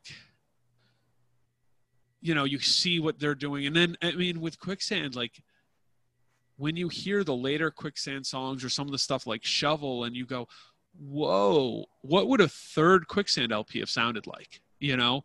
Like that's my question for you. Like i think that the trajectory quicksand was on manic compression is kind of the standalone because it might even be more aggressive than slip. But i think if they did a third quicksand lp it's dark it's tuned down but it's halfway to indie in my opinion yeah. you know Yeah. uh, so so anyways i mean this is a long way of saying that uh, united by fate is an incredible record um, Yeah. Do you do you ever think that maybe um like there are certain things that I feel like y'all talk about with uh you know like did album art hurt it, you know? And there's the things I'm just gonna like throw at the wall because I don't think there's like real answers. let's do it let's do it uh, no i think the album art's actually good but if you want to go on to like a critical thing like but I don't know if it tells you what it is. it doesn't tell you what it is. It now as a fan as indoctrinated it feels like an iconic looking thing but it might have to a generic eye been just a thing. It it, it wasn't like white pony the deftones record became a thing. But that doesn't become a thing if deftones don't pop. You know what i mean? So it's not uh, the cover art for rival schools um, it didn't pull me in at the time but i love it now so yeah i mean? I, I also feel like as much as i like the record if i mean with the green, the color that the green is, or even Yeah. like the repress with the blue, but really the green is the original. I think I can imagine the shirt without the name on it. I could just see a dude at the brewery wearing that shirt. Oh, right. Okay. but Sure, it, it's no, not, you know, it's like that guy. And I'm not saying it's a rival school shirt in that scenario, but you know, it's like rival schools also can play there too to kind of bring them back into the conversation. Like, like it is. Oh, right. The like is like kind of a swing at um, being radio rock, but I think, like I was mentioning earlier, it might the radio rock that I think it's trying to be was had already passed a few years. so. There, there's our good question. Is this more indie rock or is this more alternative? I think it's more alternative. Um, probably. And this is kind of that. It's the Venn diagram. You know, like it's sort of this weird Venn diagram where it's not. And and at that point, like if we were to do like what was on college radio, like this is if we wanted to get historic, this would be fun.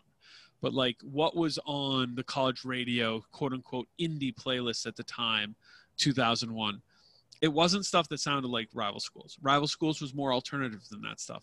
A lot of the indie rock at that time was kind of going more angular. It was simple. It was kind of pre the super lo-fi thing that happened a few years later.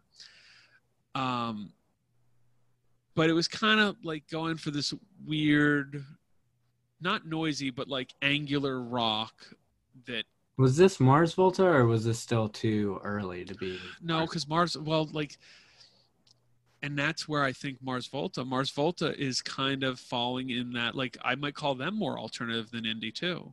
like, like when they were trying to go like at the drive-in on. That's on, yeah, uh, uh, uh Fearless. Was that on Fearless? Well, Something like that's that. that's the reason I bring it up. At the drive-in makes sense here. But what if what if also should rival schools have been on island? Is that no, no. I mean, I don't think it helped them um, because it it was it didn't hurt them, but it also divorced them from having like die-hard support Well, that that's- they would have found what- somewhere else. That's what I was kind of because when I think about it on a personal level, uh, and that, uh, the scenario I was trying to make is like locally, I feel like when we got signed to a bigger label, which is still in terms of what we're talking about, rival schools level, a small label, but Sure. like when we got signed to 6131, like we felt like some of our local support just vanished. Like people weird, did. There, weird. there's uh, and not completely, and it's all relative things. no, I get it. Yeah, but I think the point being is like I've had because you know I've gone to friends bands and been like, hey, we should play a show together, and they're like, well, I didn't think you wanted to or needed us to, and it's, it's like, like, whoa, weird. you know, it's like I wonder if there's a point where people don't think you need them anymore. And I think that that makes a lot more sense when you talk to rival schools and not really my stupid band. but- You know, it's like I felt it, so I wonder if there's a bigger version of that or No, Yeah. I mean I don't think you're Mhm. wrong. I think that it's um it's investment, you know, like from the small, like from the punk hardcore scene, it's almost a, a meme uh, for years and years and years now. The oh, I like the demo better, right? Like those people who take ownership. But I, I try to spin that and flip it to the positive is that if you catch someone, they invest in you and they kind of like stick with you. They, they'll they'll pull with you and try to now there can be breaking points and easy jump off points. We we've talked about that ad nauseum where it's like it almost feels like this band uh, put out a record on a bigger label and that became a convenient jumping off point for their older fans. And it was like oh they've changed. It's like well maybe they haven't changed that much. It's just that you somehow became disconnected from it. With starting off with a record on a major it often can just feel like there was no room for the homebrew. There was no room for that like grassroots support. Though to be honest, like like I said, that the, some of the people they did have some of that energy in and around New York City. But you look at it and you go, well, if they perhaps were on a smaller label with different expectations, they would have been the crown jewel to a smaller label. I mean, even if it was something like Equal Vision at that time, they would have been like treated like the creme de la creme and on island i just don't know what the relationship was there and and how long they were given a leash or how much support they were given internally and like that's where to me that like the crossing point is between working with Yeah. labels of different sizes is that like it might not sound like it but it means a lot to have people in your camp especially when you're starting off whether you're established or not if you have people who really want to support your band and really believe in your project that makes a difference and um, i think that's probably true for bands at all stages you know Yeah, yeah. I mean, it, it's kind of. I I don't know if it's like one thing with them, and um, you know, I guess we're probably getting at a point where we'll kind of reel it in and go back. But one thing I was kind of thinking as we're, um, I was like kind of thinking outside of myself. I was floating above my body, and when we were like getting super into the minutia of it, I just envisioned my wife just like screaming at me, just like you know you know that kind of point where you're kind of breaking something down to like its tiniest thing you know Yeah. and i'm just Yep. like oh i wonder how many people i lost with that you know like you know it feels like a thing where it's like if it were a sports thing where someone starts breaking apart like a play or like i and I, then they're they're showing like here watch his footwork here. I'm to put it on the rewind and you're to watch it from one second to two seconds. All right right there. Okay yeah. now rewind it again. Right there. You see it? He's pivot yeah right. Yeah, and I was thinking about like uh like when I when I started college I started as a history major. And um it was like taking history classes and English classes, but there was a class that I had and then someone started talking about they started talking about like a battle during the Revolutionary War and then there became a uh, an argument in the class about how if there was a certain flank then that battle would have been different. And then someone argued with them that they needed this other battle formation and it would have yielded different results. I go, oh, I am changing majors, yeah yeah you know, and please, that's join, like, please just join us on the other side of the humanities hall uh, for Yeah. the english majors yeah yeah, I was we're like, not going to talk about not. battle formations know, but but but I I mean I do want I do want that to be where I go with this, and I guess I'm talking about the podcast now and the, as as an entity itself. Uh, but the the point being is like, as much as you all on Axe the reason why I wanted to talk to you specifically, um, there it feels to be that there there's conversations like that in terms of like things that exist more in punk and hardcore. But when it gets slightly outside of it it's like i, I kind of wish but it, maybe it's harder to do.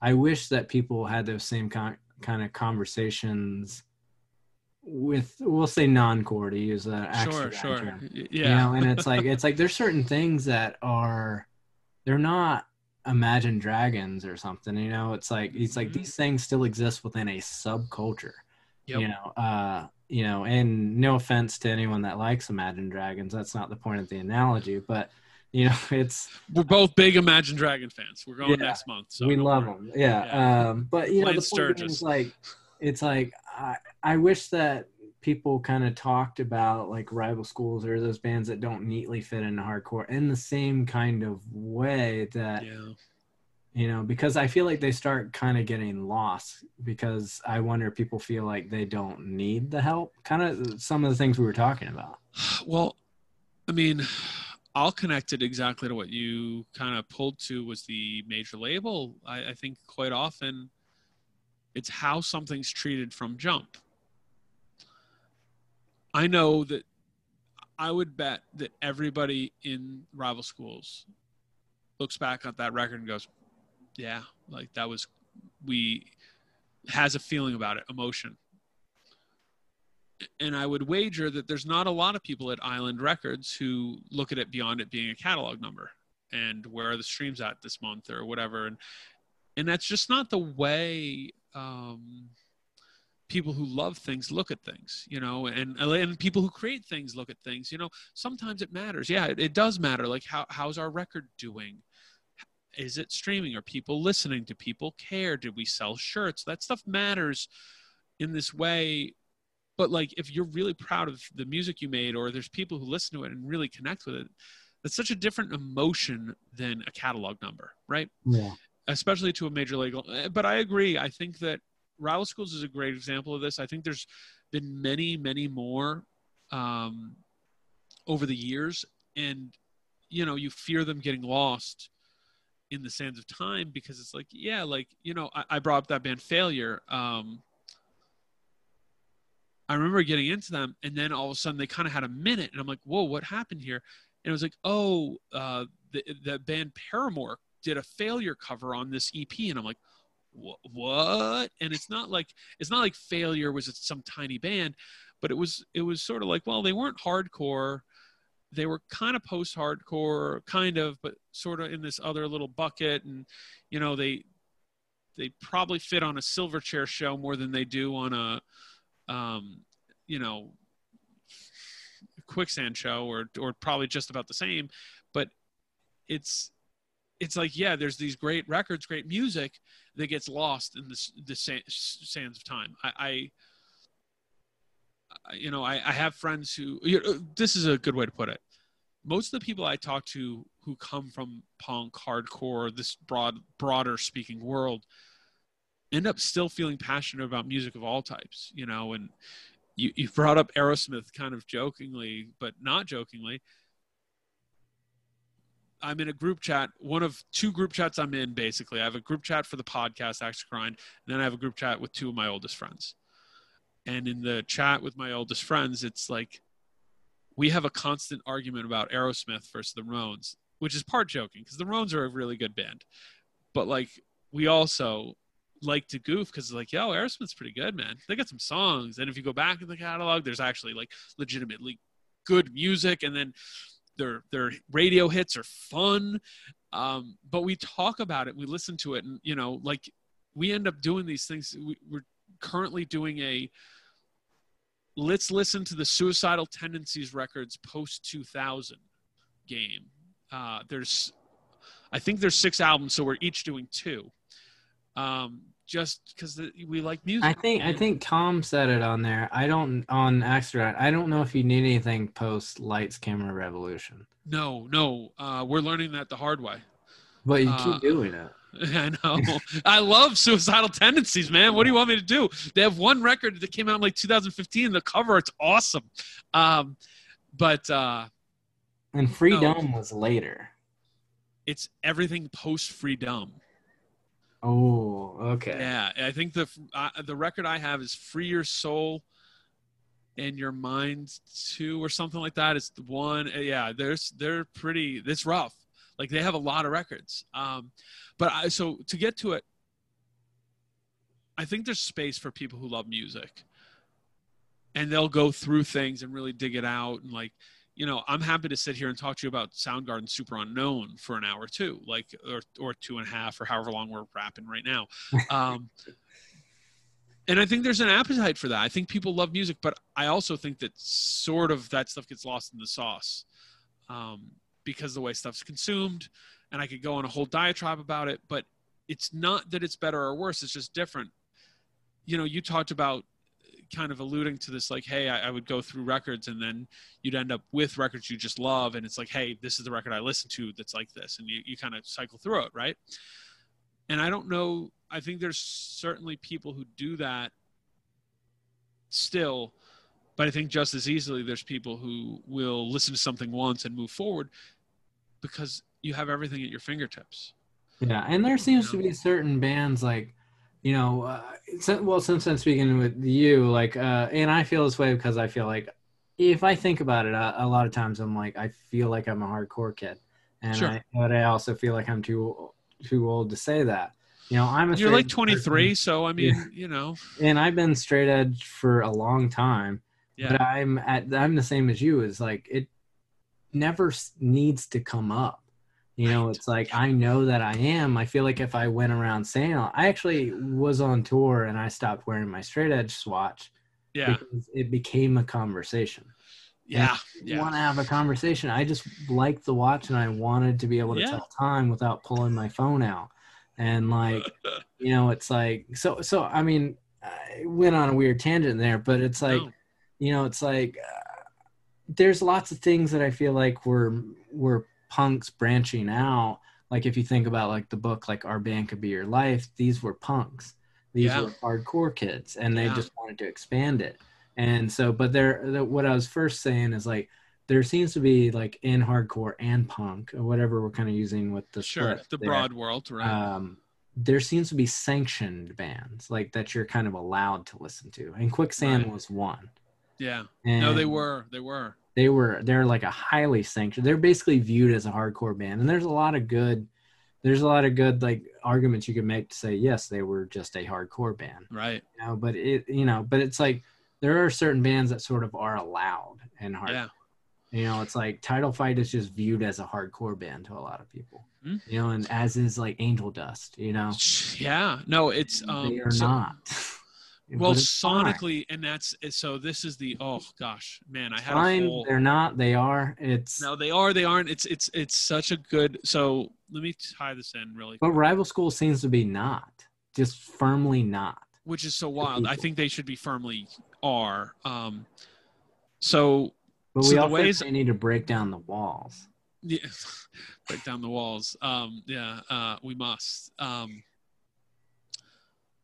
man, you just hit me with that, and I'm out. Um, no, to me, so sonically, this is always the question, right? The our our band, these bands could be your, your life, right? Our bands could be your life. One of the most fascinating things that happened to the first wave of U.S. hardcore bands is what they did when those bands broke up and they started these new bands. Sonically, we're not minor threat, negative approach, um, siege. You know, uh, they went on and did Fugazi. They went on and did Laughing Hyenas. They went on and did Dinosaur Jr. Uh, Husker Du is evolving their sound. And so what they do sonically is different but they're still using the same format. They're still booking their own shows. They're still releasing their own records. You know sst records follow that catalog along you know like that's a dude that's that's a group of people just releasing records by themselves. Dischord same deal. Um and so the first wave of bands keeps the ethos and still playing the same venues or or booking their own tours and doing this and that. And then what happens is there's a second wave who sonically cauterize and, and, and canonize and go, hey, hey, hey, hold on. Here's the back cover of Schism Fanzine. these are the these are hardcore records. Negative Approach seven inch, the Minor Threat records. This Void, duh, duh, Effigies, you know, Die Kreuzen, the the first two Necros records, but not the third the first couple SSD records, but not how we rock. You know? And so what when that happens, it sort of creates an odd divide. And um, if you can frame it right and talk to people like like I don't think John Brannon really thought there was much difference between what he was doing in Negative Approach and what he moved on to do in Laughing Hyenas, other than like, yeah, we just got better and wrote better songs, you know? Um, I think if you talk to Ian MacKaye, to him, the Evens is a hardcore band. Yeah. Well, Sonically, yeah. it's not, you know? And so, so just to keep that all in line, there becomes this canonical sound. And like, if you want to be traditionalist to it, you can.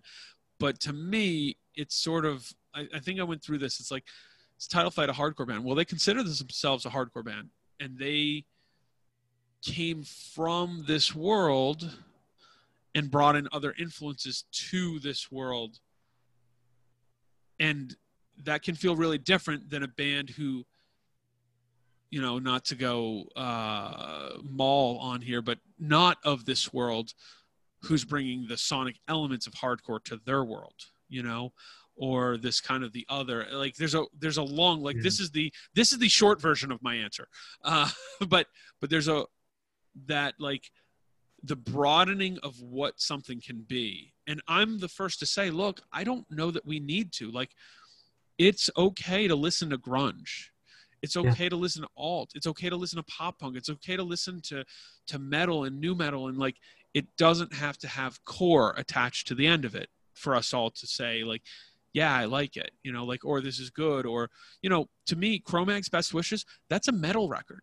It's just Yeah. straight up a metal record. Like it's a and it's funny because if you want to get really pedantic, it's like it's almost traditional heavy metal that fits better six years prior to it than it does with what was going on in metal in 1987 88 you know like 87 88 thrash metal's full blown and stuff's getting really fast and best wishes is kind of this throwback that probably was taking more from motorhead and um oh geez there was a couple others like it probably sounds more like motorhead or orgasmatron than it does any thrash record Yeah. um, so it's like we don't have things don't have to stay what they are. It doesn't have to stay like this is a hardcore band, this is a post-hardcore band, this is you know a shoegaze band. It's like things can evolve and that's all Yeah. okay. yeah. but it's sort I- of that stratifying. I think like once again injecting myself as a as my many lifetimes as being a musician, like at times I feel like I'm like the Forrest Gump of like many scenes. Like it's like like there was time in my life where I was like into metalcore and like death metal and then like fast punk. And then so it's like if you look at it, it's like I'm here and there. But the point being like when I when I was in like an alt country band, like Mhm. we would cover like replacements and we were covering covering like lemon heads and like we saw like what a lot of them would do and there's like steel guitar and everything in it and we're like they're influenced by country-esque things like my Mhm. point the long way 100%. of saying like it's like i never viewed myself as a traditionalist and like I guess using your phrase like Yeah. And it always felt like by that token i could not fully exist in like one thing because i never Right. saw music as like i exist here like it's No. like i love death metal Yeah. i don't want to live there every fucking day yeah, I mean, to pull back, it's. Uh, I do another podcast called "It Came from New Jersey" with a really good friend of mine, Pete, who I've known since I was 16. He was 13, and I remember being like, I was a wizened 16 year old, and I remember we were talking, and he he basically was at a point where he only listened to hardcore, and I never just listened to hardcore. I was all the stuff I liked to before, such as Pearl Jam, uh, grunge. Like I was into grunge before I was into hardcore. Like, and then what I call soft grunge, which is like the like better than Ezra and Gin Blossoms of the world. Yeah. You know, like that stuff I was into, the alternative stuff. And just because I got into hardcore didn't mean I didn't like it. I, I mean, you know, I, I make joke about it, but like Blink 182 Dude Ranch came out and I was already getting into hardcore and I still, I was like, hey, this is a cool record. I like it. Um, I, I may have felt some pang of shame at a moment, but like I really, as an adult, I feel none. yeah Um, and that's where like we just spent all this time. We were throwing out genres and this and that. That's mostly so people can have placement and like hopefully like oh I like stuff like that. Cool, let me check it out. Like it's it's it's the it's the fine line. I think you said that earlier. It's the fine line of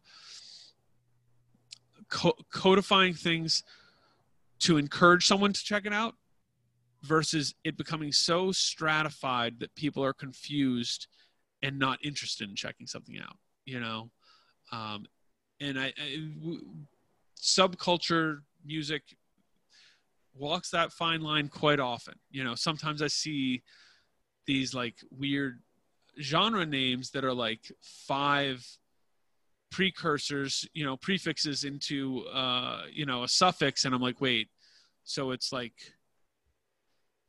twee electro uh doom death thrash core? Oh all right and my brain kind of checks out because i don't have it but maybe that's just what 100 gecs is at this point you know Yeah. Yeah. But I mean, I, I think like kind of bringing it back to end it with like rival schools, I think that, I think that that could have been like to their detriment it, to say it that way. Like, it's like, it's a lot of things. And that's what I love about it. You know, it's like, it, it does, you know, where he was coming from and you know, he was going to, um, but it wasn't clearly one thing and i know how historically i feel like what people do with things like that you know Yeah, I, I I think I agree exactly with you. And let me let me frame it like this: Do you like oranges and citrus fruit? yes Do you like avocados? Recently, Okay. yes, we'll say yes. We'll keep it. Yeah, keep it moving. Uh, do you like soup? Yes. Uh, could I interest you in some citrus avocado soup? Uh, I'm not uh, the avocado soup, but the citrus throws it. It's fantastic. Uh, well, so it's a served cold. Yo, uh, well, and so I bring that up because I, I would have had the same reaction if I never had it. You're telling me you want to go eat dinner now, and I need to let you go. I already ate dinner, my friend. Remember, I was making dinner. I mentioned this. Um, no, uh, citrus avocado soup's fantastic. It's served cold. The uh, acid in the citrus breaks down the avocado a little bit. It's it's a really great thing. I'll send you the recipe. But that's what United by Fate is to me. The way you put it, it has lots of elements of things. And if you were to try to elevator pitch it and go, well, it's it's sort of poppy but mature and fast, but like not but up tempo, but not like pop punk. Um, and it's post hardcore, but in this kind of indie way. Somebody might scratch their head and go, "Wait, really?" And what I'm telling you is that it's delicious, and it's um, it's a perfect record. I, I wouldn't I wouldn't cut a song. I wouldn't clip a lick. Um, and the way it flows, man. Like, what's your favorite song on the record? The Switch? The switch. I think I think my favorite song is Used for Glue, but Undercover's on and um Oh, what's the song right towards the end? Oh my god, I gotta think of it. So, so down on kind of So Down On, yeah. song. Yeah, so Yeah. down on and favorite star. Like like I can go through this in my and like I talked about having this like deep emotional connection to travel by telephone, and it didn't make my top four off this record. Um, it's a perfect record. I mean, I'd agree. Like, there's a point after the switch because it's such a high point.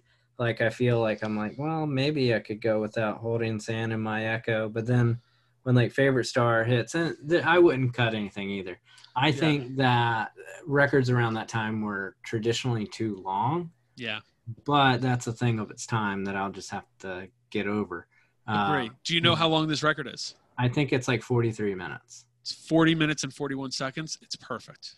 Yeah, and that, that's not that's bad. long. No, and that's that's not a short record for for any of the various subgenres I ascribed it to. You know, that's a long record. Yeah, but that's like that's like where you should start being like reel it in, like I probably should have done with this episode. But yeah, yeah, yeah, yeah. You you you give me the wrap it up sign whenever. well, I think I well I think that that's probably a good point too. So, um, lovely chat with you.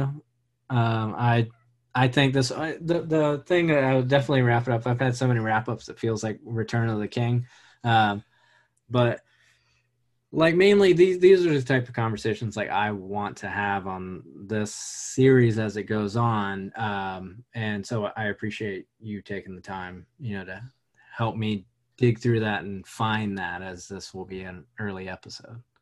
Stoked. Thank you. Look forward to hearing more. And uh, whenever you need to rap about something, but then we'll go on 400 tangents. I'm here. We'll talk about Pearl Jam 10 next. All in. Are you vegan, or do you simply enjoy good food delivered straight to your door? Then you should probably check out Nourish.